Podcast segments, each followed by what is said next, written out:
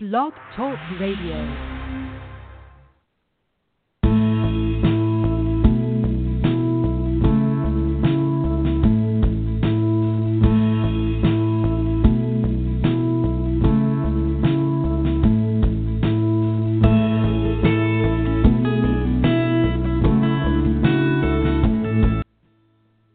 Good morning, and thank you for joining us for Three Women, Three Ways. Actually, I think I should say good afternoon um, because we are. I'm broadcasting instead of my usual West Coast location. I'm broadcasting from uh, the East Coast, from Roanoke, Virginia, where I'm attending a conference. And so, if the sound quality isn't what we're used to, and uh, if the technology burps a little bit here and there, please forgive me. Um, but thank you for joining us. As always, if you want to join our conversation, you can go to our chat room or you can go to, to the telephone and just call, give us a call. And that number is 646 378 0430. I'm Heather Stark, your host, and with me I have two amazing women. Elizabeth Zwavala, oh, help me out here, Liz. Liz. Is it Zwavala? Zwavala? Elizabeth, are you there? Okay, Liz, are you there? Okay, Liz, are you there? Hi, yep, Okay. Liz. Oh, okay, great. We're, uh, I was just making apologies for any burps in the technology, and there we are. Okay, Liz, help me pronounce your last name. Swavola? Yes, Swavola. Swavola. Okay, thank you very much. Elizabeth Swavola is, uh, uh, I ran across her because of a, a report that she helped author. She is the uh, Senior Program Associate, Sentencing and Corrections with a, a private prison uh, group, right? Um, no, it's a nonprofit called the Vera Institute. Nonprofit. Okay. Okay, and she has a history of uh, advocating for improved responses to violence against women, and she also co-founded an organization to help women returning home from prison. I also have with me Taylar Nuvel. As am I saying that correctly, Taylar? It's Nuevelle, but I like the little spin you put on it. okay. She's a writer and an advocate for justice involved women who founded Who Speaks for Me. That's a it's a project that ties trauma to prison uh, for women. And she was uh, incarcerated herself for five years, and she is now turned into a, an amazing journalist. And her writings have been published in the Washington Post and the Nation, among other um, outstanding publications. So thank you for joining us, Liz and Taylar. I appreciate your being here and taking some of your afternoon for us. Thanks for having us. Yeah, thanks for having us. Great. Well, when we think of women in prison now, we usually think of the ladies in in uh, Orange. Orange is the New Black, and of course they're very entertaining. What ladies? They're very entertaining and very high, you know, personalities. Um, but other than Orange is the New Black, we tend to think of women uh, in prison as the prostitutes and the the junkies and you know uh, kind of the dregs of society, and then we stop thinking about women in prison. Am I right, Liz? Yeah, I think um, the media has definitely contributed to a certain vision of who the women who are incarcerated are, and that's not necessarily the case. Um, when we did our research um, at the Vera Institute um, for the report Overlooked Women in Jails in an Era of Reform, we found that um, the vast majority of women in jail are there for nonviolent offenses. So things like property offenses, so you know theft or shoplifting, um, low-level drug offenses, and public order offenses. So loitering or disorderly conduct. Um, these these are women who really do not pose a risk to to the community. No. Um, and so, what's the reality, Taylar? What is really the reality about women in prison? Well, I think when we so the Vera Institute, as um, Liz will tell you, focused on jails because um, that's generally like where the highest population of women who are incarcerated. So, um, so this is the reality. First of all, Orange is the New Black is not my um, litmus test for what it's like for women in jails and prisons around the country. Um, I will say black has always been black when it comes to incarceration. And mm-hmm. recently, the um, Equal Rights Center issued a report based in D.C. on housing and women with criminal backgrounds. And it was a very tangible report that got very little media attention, which shocked me because this is in DC's own backyard. And what what they discovered is that um, okay, so we know that like over the last decade, the population of men in the jails and prisons around the country has declined, but for women it has increased. And two for every two, two, black women and, and Latinas are two times as likely to go to prison as their white counterparts. The one thing that all of these women have in common is that the majority of them are trauma survivors. So that's why my project traces the trauma to prison pipeline, which is what I call it. And and and the reality is is that you're dealing with a population of women who have prison have trauma prior to prison, who are re-traumatized once they are in prison, and then you're dealing with post incarceration trauma. And the women that are there, um, so so in the jails, it's like um, Liz said, you're dealing with low level offenses because a lot of places have bonds that require people to have money to get out pre-trial. But in DC, that's not the case because we have the Bail Reform Act. But again, you're still dealing with a population that like have charges for prostitution, property violations, women who have actually been victims of so much domestic violence that they may have committed a violent act to protect themselves or their children, um, who have gotten involved in the system because they've been victims of violence and they are prostituting themselves or been become substance use disorder to deal with their trauma. Um, and it's a very bleak situation because the model is based on men.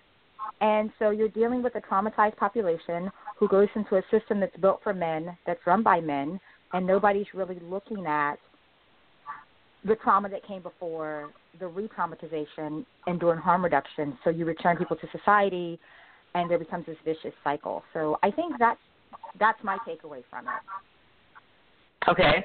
Um, so what sends women to prison, Liz? Um, so again, our report or jail, or jail. on yeah. jails, yeah, which is totally yeah. fine. Um, so the difference is that a jail is a locally run facility, usually county or city um, runs that facility, and it holds mostly people who are pre-trial, so they're awaiting either trial or resolution of their cases. And like we said, what brings them to jail is is really efforts to survive at the end of the day. Um, many of these women are living in poverty. Um, 60% lacked full time employment before um, they were arrested, and um, nearly 80% of them are mothers, and in many cases they are single mothers. Um, so when they get picked up, it's for things like shoplifting, and oftentimes you you'll hear stories about how it was shoplifting diapers or formula or baby clothes, um, things that, that their children need. Um, in other cases, it's drug offenses, so about um, a third of the women um, are picked up on you know things like possession, simple possession, then public order, um, so loitering or or disorderly conduct, and and and a lot of that behavior can also result from um, mental illness. We know that nearly a third of women in jail um, suffer from serious mental illness, and that's double the rate um, among men in jail. So um, you know, they're coming into contact with the system because they really aren't able to access the, the resources or the help that they need in the community. Okay, but when we started our conversation, we were saying that you know the public perception is that it's the prostitutes who get in jail and the drug addicts who get in jail they do get in jail, don't they? What what's the percentage of the uh, prostitution and drug addicts that uh, women who who land in jail? Is it a large percentage or is it a small percentage? Is it mostly the shoplifting? Is it what is what mm-hmm. what's the bulk of uh, what's the the bulk of the offense for women who land in jail? Sure. So it's 32% for property offenses, 29% for drug offenses, and 21% um, for public order. So together, those are about 82% of uh, the women in jail. Um, very few women are actually picked up on, on prostitution charges. I think it's something like 1% of all arrests. Um, but law enforcement do find other ways um, to arrest women who they believe might be engaging in prostitution. So I think that public order um, category can cover some of that. So if they're they're loitering and law enforcement believes that to engage um, in prostitution, then they may um, make an arrest. Okay. Um, so the bulk of women who are sent to jail are sent for either prostitution or thievery or uh, drug offenses. A lot of those women, I would imagine, just like any um, anybody, male or female, a lot of them are dealing with some mental health issues. Is that correct? Mm-hmm. That's absolutely, yeah, that's absolutely correct. Yeah, that's thirty-two percent of women in jail have a serious mental illness. Eighty-two percent have experienced drug or alcohol abuse or dependence. And like Taylar said, so many of these women have experienced trauma over the course of their lifetime. So almost 90% of women in jail report having experienced sexual violence. Um, and wow. 77% report having experienced partner violence, and another 60% um, caregiver violence. So these women are coming yeah. into the system with serious histories of trauma. And like Taylar touched on before, um, the jail experience only works to really deepen and that trauma and to re-traumatize the women who are held there. Yeah. So we've so I think got that's one of people. the things in Orange and the New Black is that they don't stress the really the lack of training amongst staff, mm-hmm. and um, I think that that is really key um, in training training correctional officers and staff on trauma um, and women. I really do think that's that's one of the key. Mm-hmm. Okay. All right. Well, let's talk about. Uh, I want to just finish this this whole uh, conversation before we move to the actual conditions within jail. Um, so we've got women who have a variety of of uh, offenses. They're not necessarily, you know, or the bulk of them anyway, are not people who've, you know, you done murder and you know things like that. The bulk of them uh, have uh, offenses uh, that uh, have to do probably with day to day living. You know, how do I live? Live? How do I get my money? How do I get the diapers that I need? How do I, you know, that kind of thing. Um, but then uh, we have a large percentage of them who are dealing with mental health issues. The commonality here, though, is that they for the most part, over almost overwhelmingly, have experienced trauma, major trauma in their lives, everything from sexual assault to what we call domestic violence or partner abuse. I want to talk more about that domestic violence later on, but let's talk about the sexual violence that these women have experienced. Do they uh-huh. then I, I guess I don't even know exactly how to form this question, but we we often hear about the girl who is kind of snookered into prostitution, and then you know her her life includes you know working on the streets and being arrested for prostitution, you know that kind of thing. Are women being manipulated into offenses that end up sending them to jail? I I I don't know what Liz's um research discovered just from my own personal lived experience and I did a lot of legal advocacy and reading through people's um cases while I was in the jail and the prison over the 5 years reading through their pre-sentencing reports and learning a lot about them and as as um, Liz was saying, that um, prostitution doesn't make up a lot of it. So when you're talking about sexual violence, you're really talking about a mindset. And I went back to jail on Wednesday to give a talk for Domestic Violence Awareness Month to the women here in DC, and I saw a lot of the women that I did that I went when I went to to the jail in 2010. I saw a lot of those women, and and I can say that the majority of them are not prostitutes. Like so people end up on supervised release and they might have a charge and they're on what we call supervised release because there's no more probation. Um, and they might do something that's a misdemeanor. So it could be they get caught with some crack or they get caught in an area as liz said that is they are perceived to be prostituting um, but because you add that mental health component you can also do something here in dc called fd12 which is committing people, and then if they resist, you get resisting, resisting arrest. But the fact that they've re um, they've gotten re-involved with law enforcement, they're going to go back to the jail while they await their new sentencing. But I don't think that the issue is that sexual violence is leading people to being prostitutes. I think that sexual violence is leading people to sexual violence and physical violence lead women to having very low self-esteem. That our culture doesn't really acknowledge it, specifically in communities of color, um, there's a big problem with that. And I think from my own personal experience and just listening to the women at the jail on Wednesday, that idea that they can talk about it and begin to understand their history of abuse, connecting it with their substance use disorder or their choice in partners. And in DC, we have a large. So I know, Liz, that you know this through your thing. It changes from from from county to county, state to state, state, mm-hmm. locally jails. That so in DC we have a large substance use disorder, and my belief is where you see substance use disorder, you usually see mental illness and and and, and self medication, and behind that you're going to see some trauma. So I think that sexual violence plays out in just very self-destructive ways that aren't leading women to necessarily commit crimes of pros- what we call prostitution. They're not necessarily sex workers. They just don't value themselves. I, I think that's what it is. Yeah. Huh. I, I, I um, agree. that makes perfect sense. Yeah. I think this is one of those areas where um, we really need a lot more research. Um, we found generally in, in writing the report overlooked um, that there is just a total lack of research on women in jails. Um, what does exist is very, very old. Um, it, it touches on just one tiny part of of the overall issue and really doesn't paint a picture of who these women actually are. Um, so I think that we really, at all levels of government, local all the way up to federal, need um, a greater effort to, to understand why women are coming to jail and, and how we can um, prevent that from happening going forward. Okay. All right. Let's talk a little bit about what you found in your report, Liz. Um, women are are, are the are, are, a very rapidly growing population of, of uh, a demographic for jails. Is that true? Can you tell us more about that?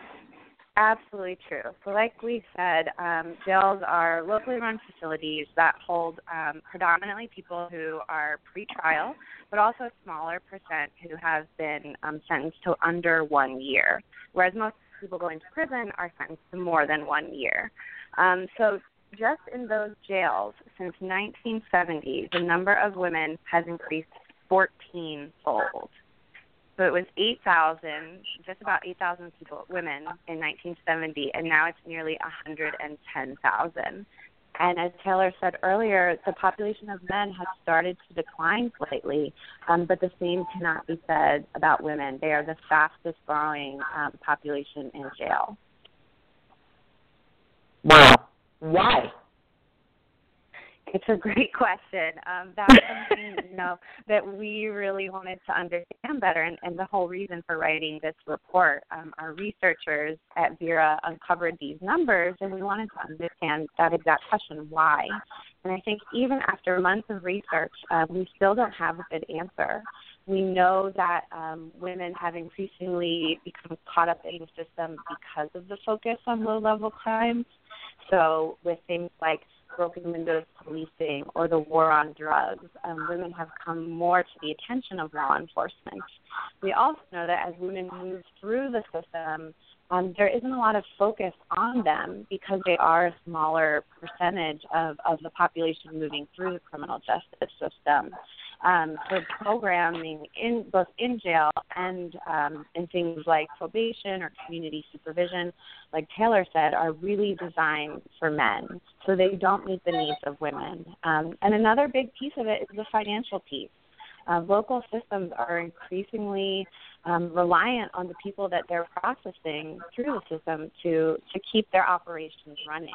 So there are fines and fees at every single point in the process um, like Taylar said, there's cash bail, which keeps many women in jail because they are coming to the system more financially disadvantaged, even than the men that are coming through the system.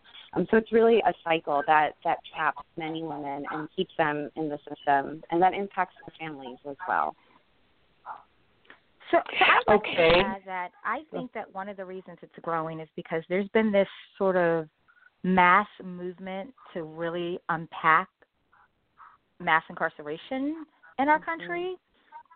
And as they focus more on men, I, I guess it touches on what you're saying, Liz. We focus more on men, and therefore it's like, okay, well, if we're focusing on men and the number are declining, and and, and I don't want to sound like a conspiracy, but I could be.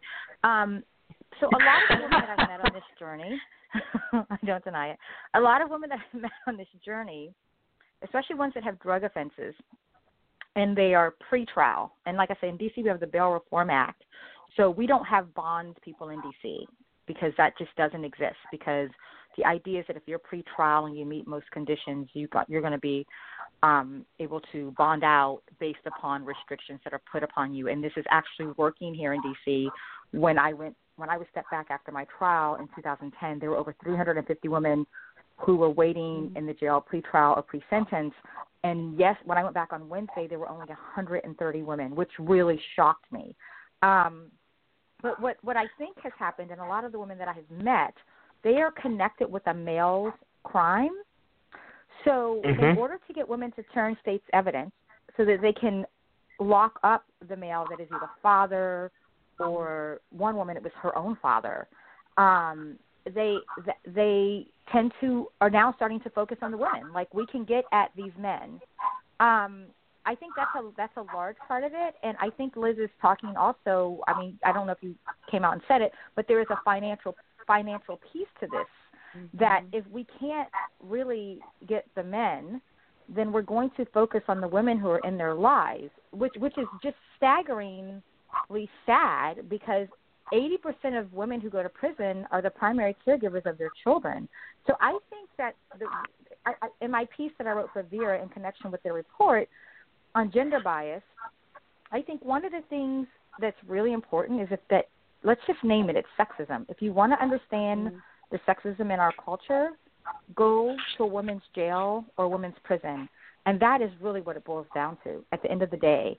Women are not going to have the same kind of advocacy or resources. So it's not shocking that they are growing because the focal point has switched and they're not going to have the same. If, if men had these low level crimes, they wouldn't be in jail. Does that make sense? Hmm. Yes, it does. Um, and you mentioned, you know, the, that women are kind of being used as a tool. They're being jailed as a tool. Um, and certainly this might be a good time to segue into that whole concept of domestic violence, um, intimate partner violence, because it's not unheard of. And as a matter of fact, in, in some places and in some pla points in time, it has been very common for prosecutors to um, use a woman um, to get her to testify against or to be on board against an abuser, her male abuser, overlooking whatever reasons there may be for her to not do that.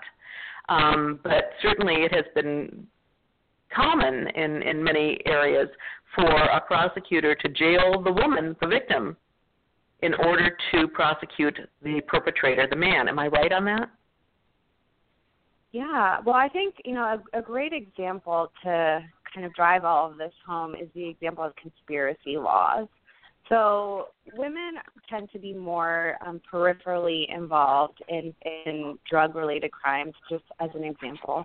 Um, so they can get swept into the system for doing something as simple as taking a phone message for their partner Yes. or holding his suitcase at their apartment.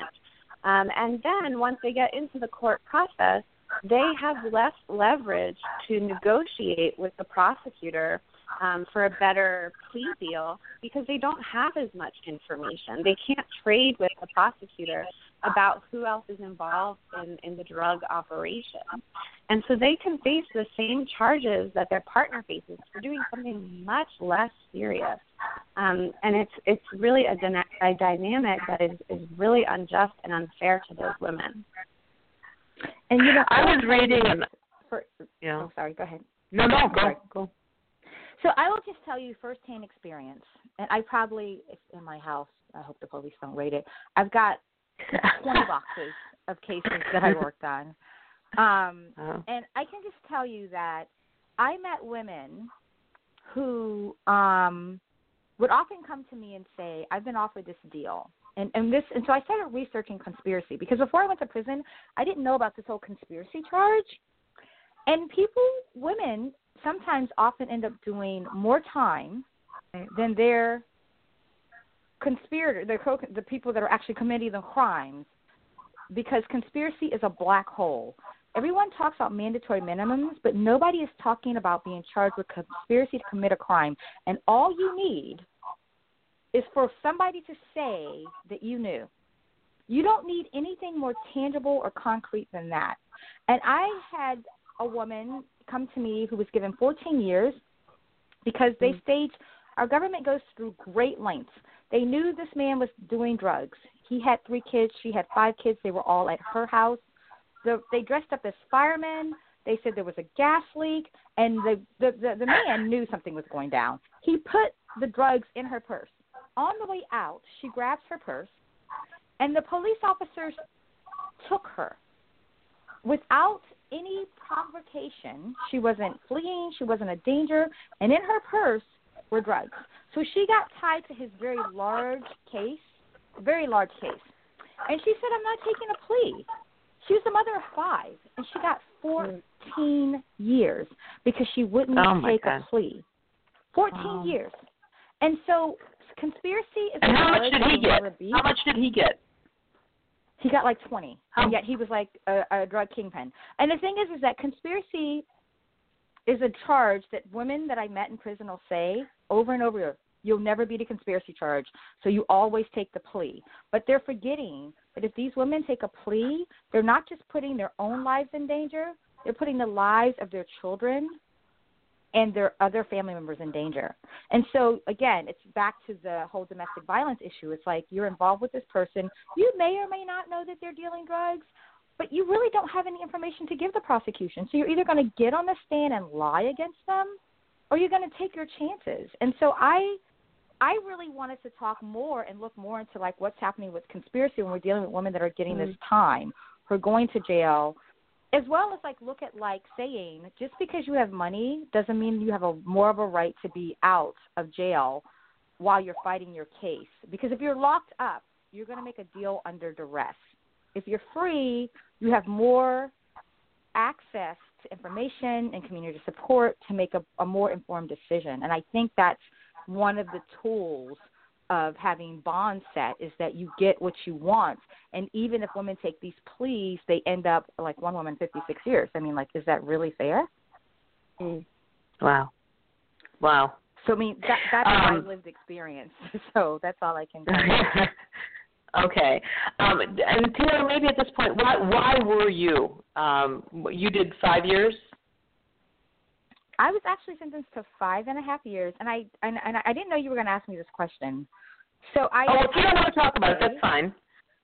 No, okay. I'm okay um, because I'm moving to that space. So I was um I was involved with a woman who's a judge in DC, mm-hmm. and um we broke up, and we were moving to breaking up.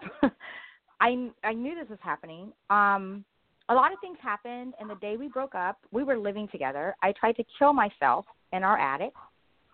And after I got out of the hospital because I almost died, I mean, a lot of the reports, if you Google me, will say it happened days after. It happened the exact same day we broke up.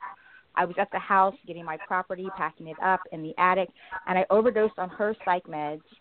And I was found the next day almost dead. Nothing happened. When I got myself together, I finally went through with filing the judicial misconduct complaint against her. And that happened in September, October when she realized they were going to investigate her, I was charged with break. First, I was charged with um, stalking. Then I was charged with. Later, they changed the charges to breaking and entering. And, and in DC, you can't have a B and E without an underlying offense. My underlying offense was stalking by trying to commit suicide, which is a made up charge. Because if the person commits suicide, they haven't committed a crime. And you can't stalk by trying to kill yourself. And when you break in, you have to have an intent. And I lived there. Um, I ended up, they offered me lots of plea deals. They wanted me to rescind my judicial misconduct complaint against her, and I won't go into that because that's something that I'll write about later. But I was tried in the courthouse where she was a sitting judge. I was tried by somebody that was a friend of hers. That's where I was tried, and no one asked the question. And I was offered a plea of misdemeanor stalking if I rescinded my judicial misconduct complaint, and I refused. I refused because I stand on truth. And I knew before the trial that I was going to prison because during the evidentiary hearings they excluded a lot of evidence. The judge I was had a court appointed attorney. He made it clear to me that he wasn't going to present evidence. And so I went to prison for breaking and entering with an underlying offense of stalking and unlawful entry. And everything took place on the same day. So if everything takes place on the same day, you run the sentencing concurrently, not consecutively. My judge ran everything consecutively and told me it was a three hour sentencing and he told me I make people abuse me because the local probation department really advocated for me and said this is a woman with trauma. And whatever she did there was abuse involved. And he said in the court my colleagues got it wrong. I know the real Taylar Nuevelle. And i just went. I went away and um i learned a lot. And i don't think that i would ever do it again that way but here i am. I'm on the other side and i get to speak. I get to speak for those women Okay. Thank you for for letting us know that. Um, I appreciate that. And, and you should also know that the local probation department has put in for me to come off my supervised release. They put in in January for me to come off early, but because she is still a judge and carries a lot of power, I've done all of this work, and um, we have to go through the federal system, even though we're local. And she has a lot of power, and even though like the director of CSOSA works with me on projects. They won't let me off papers. I will not come off until 2018 because of who she is. So you can see that this when I say that I'm not a conspiracist, but maybe I am.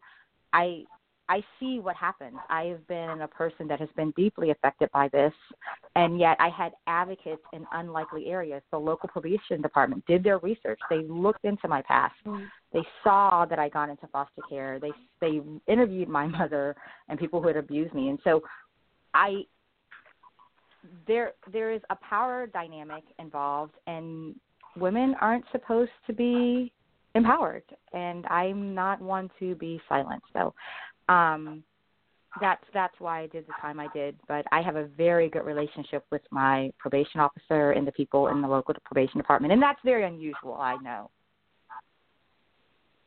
Yeah. Um, okay, so um, you came to this because of a relationship issue that that led yes, to then all this other that stuff. Was like, that was like one of many abusive relationships. yeah. Okay. So yeah. All right. Yeah. Um, well, okay. I just kind of wanted, and I didn't mean to, you know, have you have to go into everything, but I just wanted to give a, no, a little I'm basis. You know. A whole. I'm making a whole. This is a process. I've been home for two years and I'm now just getting to the point where I'm willing to talk about it. And and, and if we don't, and that's the other thing, Liz, that I, I wanted to. Um, when we think about the increasing number of women in prison and what's happening with reentry, women are shamed in a way that men are not. Whereas men mm-hmm. speak out and there's all the support. Women, especially women with trauma. So if you're dealing with a population that's 90% traumatized that go to jail or prison, they're not going to be vocal because women are supposed to be demure. They're supposed to be the mothers. You know, they're supposed to be pure. And so if they go to prison or jail, there is this stigma and they don't speak out. And um I think the more women are willing to shed that cloak of shame, that's America's shame that's been put upon them, the more we're going to be able to like stop this trajectory. And until that yeah. happens, it's not going to slow down. Okay.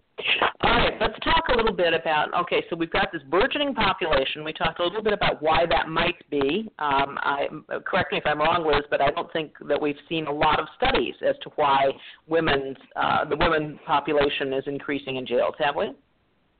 Yeah, I think that's absolutely right. Um, and I also want to thank Taylar for sharing her story. She's incredibly brave and i think she really drives home the point that um incarceration is not the place for people who have experienced trauma um like yeah. she has and i think um the the experience itself is incredibly traumatizing um there you know even just daily correctional procedures like using restraints or um, conducting body searches, um, mm. solitary confinement, all of that can be deeply traumatizing. Not, not to mention that women are, are also more likely to experience sexual victimization while in jail, um, both at the hands of other incarcerated people, but particularly um, by staff. So it's, yeah. it's, it's, Taylar's story is you know a good example of um, of incarceration not being the answer, um, offering okay, treatment so, and so what we're dealing with is we're t- we're talking about women who have been traumatized, and that has usually led in one way or another to their incarceration. Then, when they are incarcerated, the likelihood that they will be re-traumatized by untrained staff or uncaring staff or inappropriate staff is great.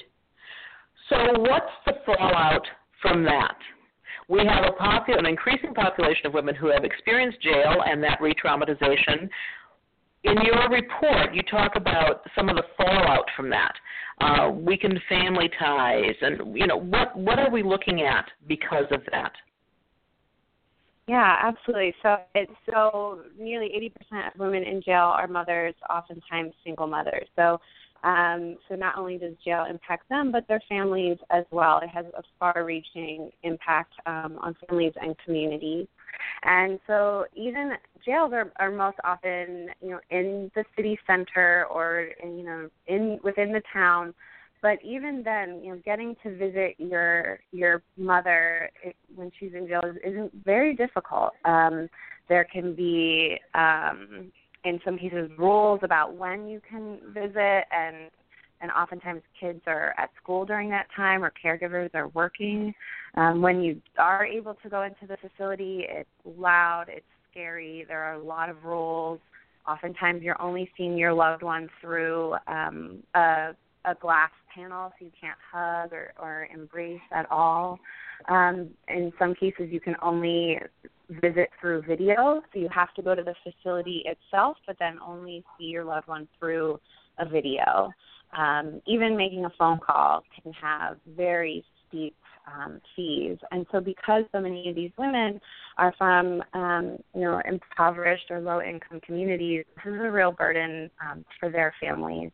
And um, and when they're in the facility, they often don't get um, the health care that they need because these are county run facilities. They have fewer resources than prisons, for example, and um, oftentimes the healthcare providers are not specifically trained in in giving care to women, so things are misdiagnosed um, or go undetected. Um, there's not adequate mental health care, and so women are leaving jails um, more destabilized, and, and their chances for recovery, um, especially from trauma, are severely diminished. What's do you have a recidivism rate for women in jails, or do they only do that for prisons? So they do it for unfortunately, well, so yeah, so there there, there are, um, and everyone defines recidivism differently. We still don't have a exactly a, a good unifying definition of what recidivism is. Um, but for jails, there really isn't um, a good um, statistic, and you know, I, I didn't really answer your, your last question about um, just the lack of research. You know, we found this on every single point. It is incredibly hard to find up to date, current, and accurate um, statistics for women. So we really don't have a reliable um, recidivism rate for women in jail. Okay. Okay. All right. So um, we, that, we can't. Um, I think I think so. So I want to just say that, like, okay, DC is very unusual because one, we don't have our own. We're not a state and they got rid of the prison years ago that was housed in Virginia. So DC convicted felons have to go into the federal system. But if you go to the CSOSA site, they have really good statistics on recidivism. But again, it's like was said, it's very difficult to define recidivism because sometimes people are reincarcerated accidentally for no reason, for not doing anything. Um, I, I I think that it's really important to think about um, the fact of about the mental health treatment and about the um, medical treatment. And so I just want to say this: having been in county jails and the federal system, and in DC, we have something called Unity that works in the jail. That's a nonprofit um, that's in the community and in the jail. And we are very fortunate here. I got worse care in the federal system for my physical and emotional medical needs than I got in the local jail. But mm-hmm. county time, jail time is the hardest time that you do. And you're right, Liz, that like when you get to prison or when you get to jail, they have formularies for the kind of medication. So a lot of women come in with mental illness and they're on medication. And the prison and the jail say, we don't pay for that medication. We don't allow that medication. And so the women are going through withdrawal from their medication, they're having issues. And again, it's just a situation that's ripe for abuse. And what happens when you come home? You are completely torn down. You are overwhelmed, and where do you go? And so yeah. I've been very fortunate, but a lot mm-hmm. of bad things have happened to me since I've been home but not nearly. Okay, and that leads me uh, Taylar, that that leads that leads me to my next question, Taylar, which is after you leave. Um, what kind of support systems are there? Well, basically, you're saying there aren't any. But what about financially okay, so, after you leave prison? So, what so, happens financially to most women? so, so yeah, this is the thing. DC is an anomaly, okay? It really is. So we do have resources here, but um, so my case was high profile. So people were waiting for me because my case stemmed from mental illness, and I'm under the behavioral health center, the behavioral health division for. Well, when you come out, you're in the halfway house, and because we're coming out of bureau prison custody, even though we're locals, until we're actually released, um, we're under the bureau of prisons. And so I was um, attached to that mental health division. So I uh-huh. had uh-huh. people people were waiting for me, which I didn't know, which was really bizarre. Um, but I'm under the behavioral health division, which we used to call mental health, of the local probation department called CSOSA here. But here's the deal: women come home, and men, and you have all these appointments you have to attend. You have to go to probation. You have mm-hmm. to go. I don't have to do um, drug testing, but a lot of people do. You have to go look for jobs. You have to go um, show up at drug treatment, and no one's giving you money for even travel, right? So, so what happens if you can't make an appointment? When you have to go meet with your local probation officer, nobody's giving you travel mm-hmm. funds. Um, so in DC, we don't have the, the, the financial connection with, with with travel, but we do have a lot of things to connect you with mental health services and housing and things like that. I'm not saying it's working, but it's there. But there's a lack of access to information.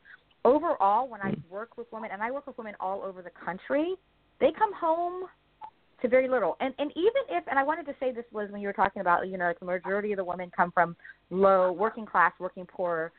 Even the women that come from like more stable financial situations, people abandon you when you're incarcerated. People people abandon you when you go when you, people have a tendency to abandon you when you go through anything that's really uh, difficult. you know, right. So, whether it's, a, so whether it's a divorce or, or prison, you know so so so getting visits even if you're in the local jail and that's something that liz i really appreciate you talking about like people think that oh if you're local you can get visits with your children. No. One you don't have the ability to keep up your hygiene and i wrote about this in an op-ed piece. You don't want your kids seeing you like this and at this the the this central treatment facility here in dc where the women are housed the visits are contact but who wants to see their kids when their hair is not kept, they smell bad? It's very painful. But there's a the Vera Institute did an article with Gabriela Belosva and Lashana um, Thompson Bay, and it's called Fighting for FaceTime. And it's all about the difficulty of visits. It's about those plexiglass visits. It's about those um, those those those those video conferencing things. And it's about the contact visits and how hard it is because it's during business hours that the visitations take place. You you have to check in. The last visitation at the DC for the women is at six o'clock. You have to get there an hour before to get to the mm-hmm. six o'clock visit, and nobody is necessarily bringing you there. The jails, even if they're in the city of where you live, if there's not adequate transportation, you can't see your children. So you come home, you do all this time, and no one's going to hire you right out. We have Ban the Box in DC for um, employment, but how do you explain the gap in your resume if you've been MIA for two, three years, or even six months? You know, so you come home and it's very hard. I mean, I've I've been very fortunate because I'm a writer and I'm a public speaker, and um, people were waiting for me. I want, minus the violence that happened to me when I came home, I want that experience for every woman where there is a community waiting for you that says, We know you didn't belong there, and we are here to support you.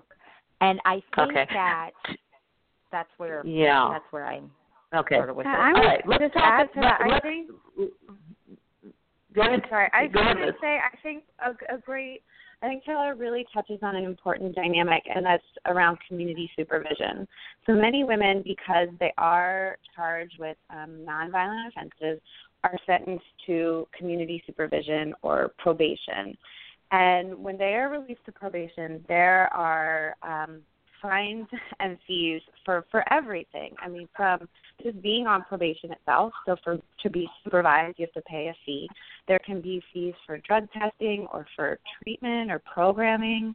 Um, and like Taylar said, it's really not designed for women. So it doesn't take into account that women may not um, be able to arrange childcare. And many of these women are single moms, so they have to choose between showing up for an appointment with their probation officer and you know taking care of their children. And so they oftentimes, because they aren't able to pay these fees or to balance um, work or childcare, they get violated. Um, their probation officer says that they violated the terms of their supervision, and then they end up right back in jail.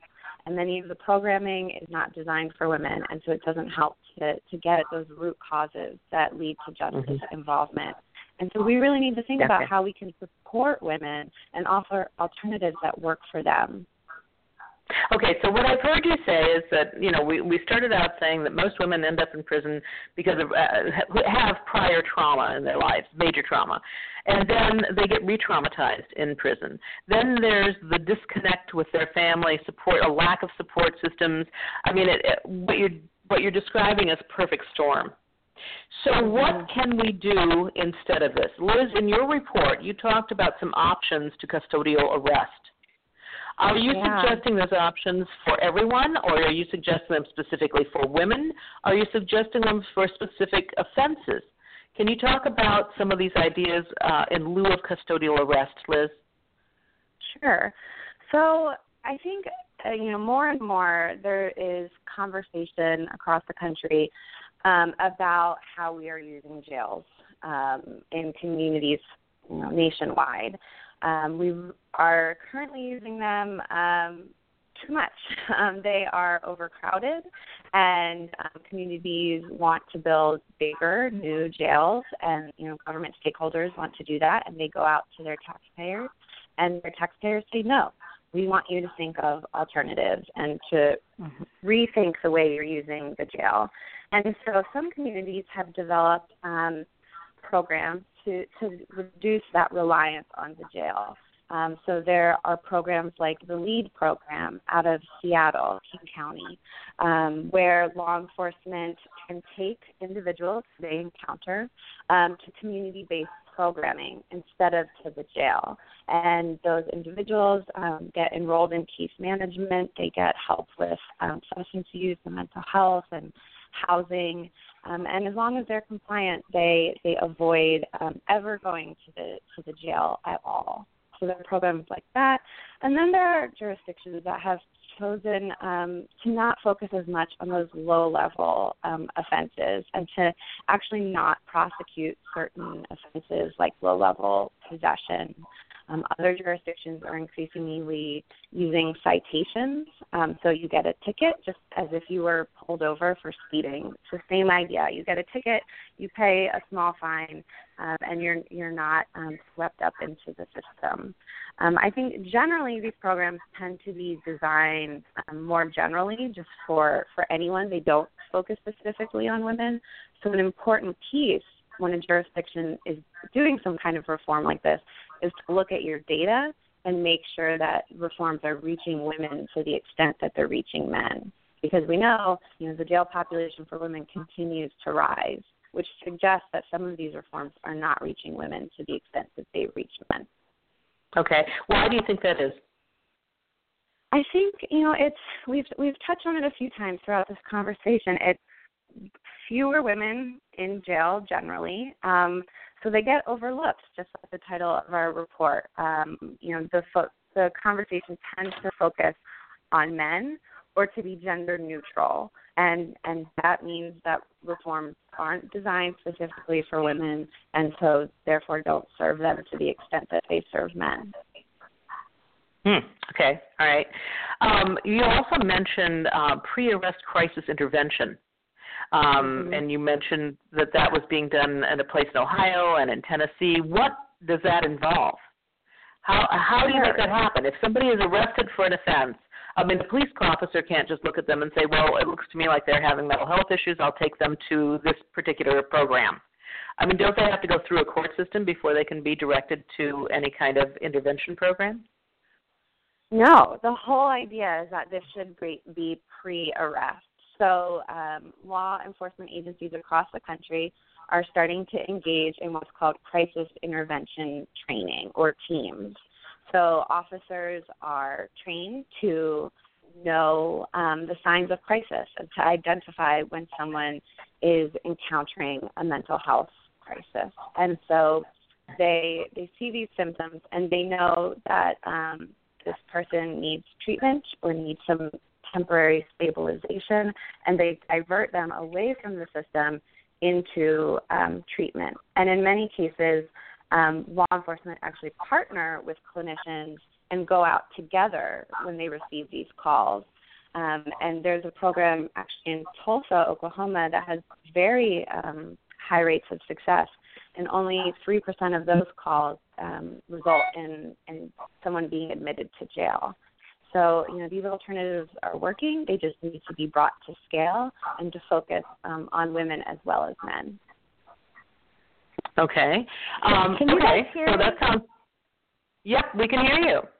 So, Okay, um, and I had to call back in. Sorry. Oh, okay, all right. Um, yeah, so it, that sounds like it might be promising. But is there any organization or any group that's focusing solely on some of these solutions for women, or are they just like the reports that you mentioned, Liz? They're kind of either gender gender neutral or focus on men.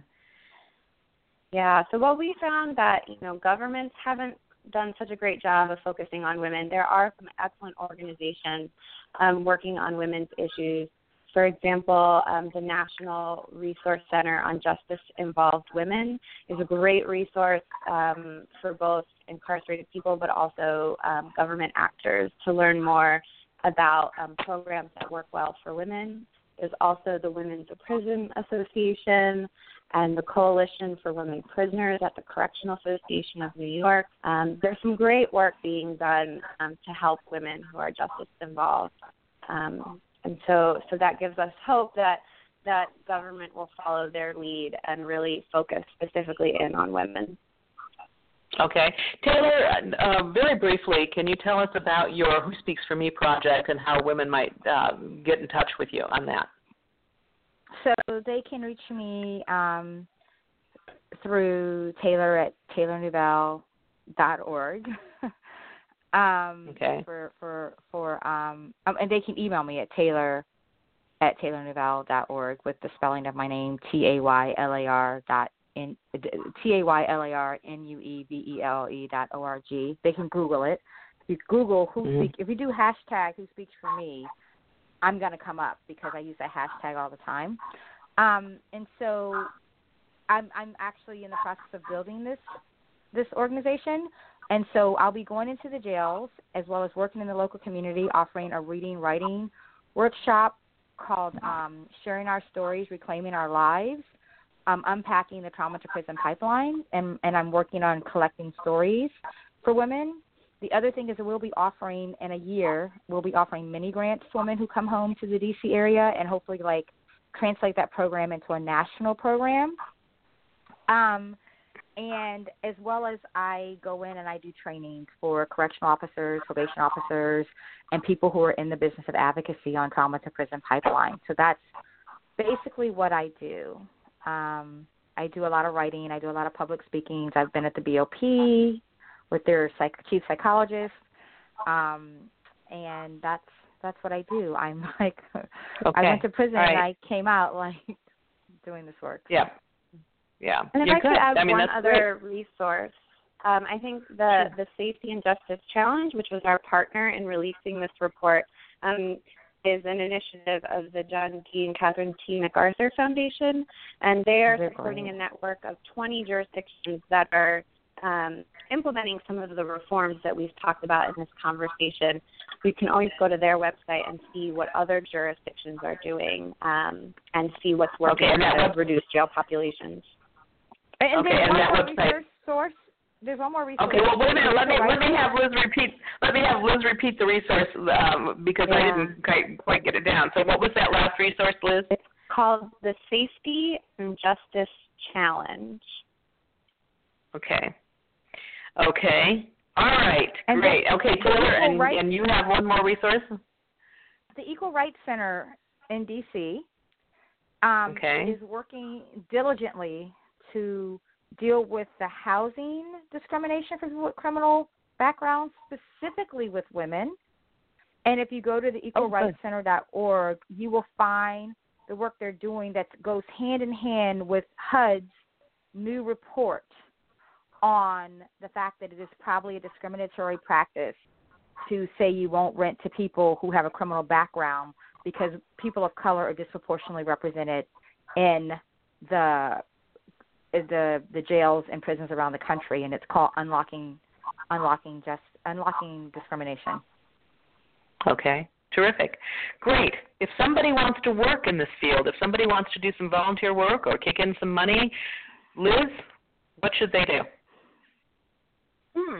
Um, well, I think you can check out the Vera Institute of Justice, where I work. We have lots of resources at our, our website, vera.org.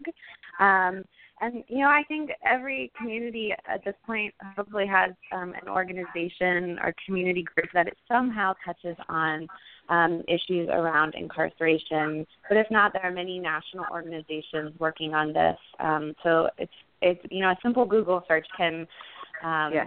show you areas where you can volunteer or donate or um, support work that's already being done. Yeah. And as always, the best thing that you need to do, if you, and if there's any issue or a situation that concerns you, is be educated about it. And the report that Liz helped co-author, uh, an amazing uh, study, overlooked women and jails in an era of reform. And if you just Google that, or you can uh, Google it through the VERA, V-E-R-A Institute of Justice, Safety and Justice Challenge. And um, again, the report is called Overlooked Women and Jails in an Era of Reform. And I think that culturally, you know, in, in, in America today, we have a number of people who are concerned about uh, issues affecting different populations. And I think that this is a population that perhaps has been, as you said, Liz, overlooked and uh, perhaps it's time people become aware of this as something that they need to uh, become involved with, something that they need to learn about. And that study, I think, is the, the very first place to start. Overlooked uh, women and, um, well, let me see, I just closed it up.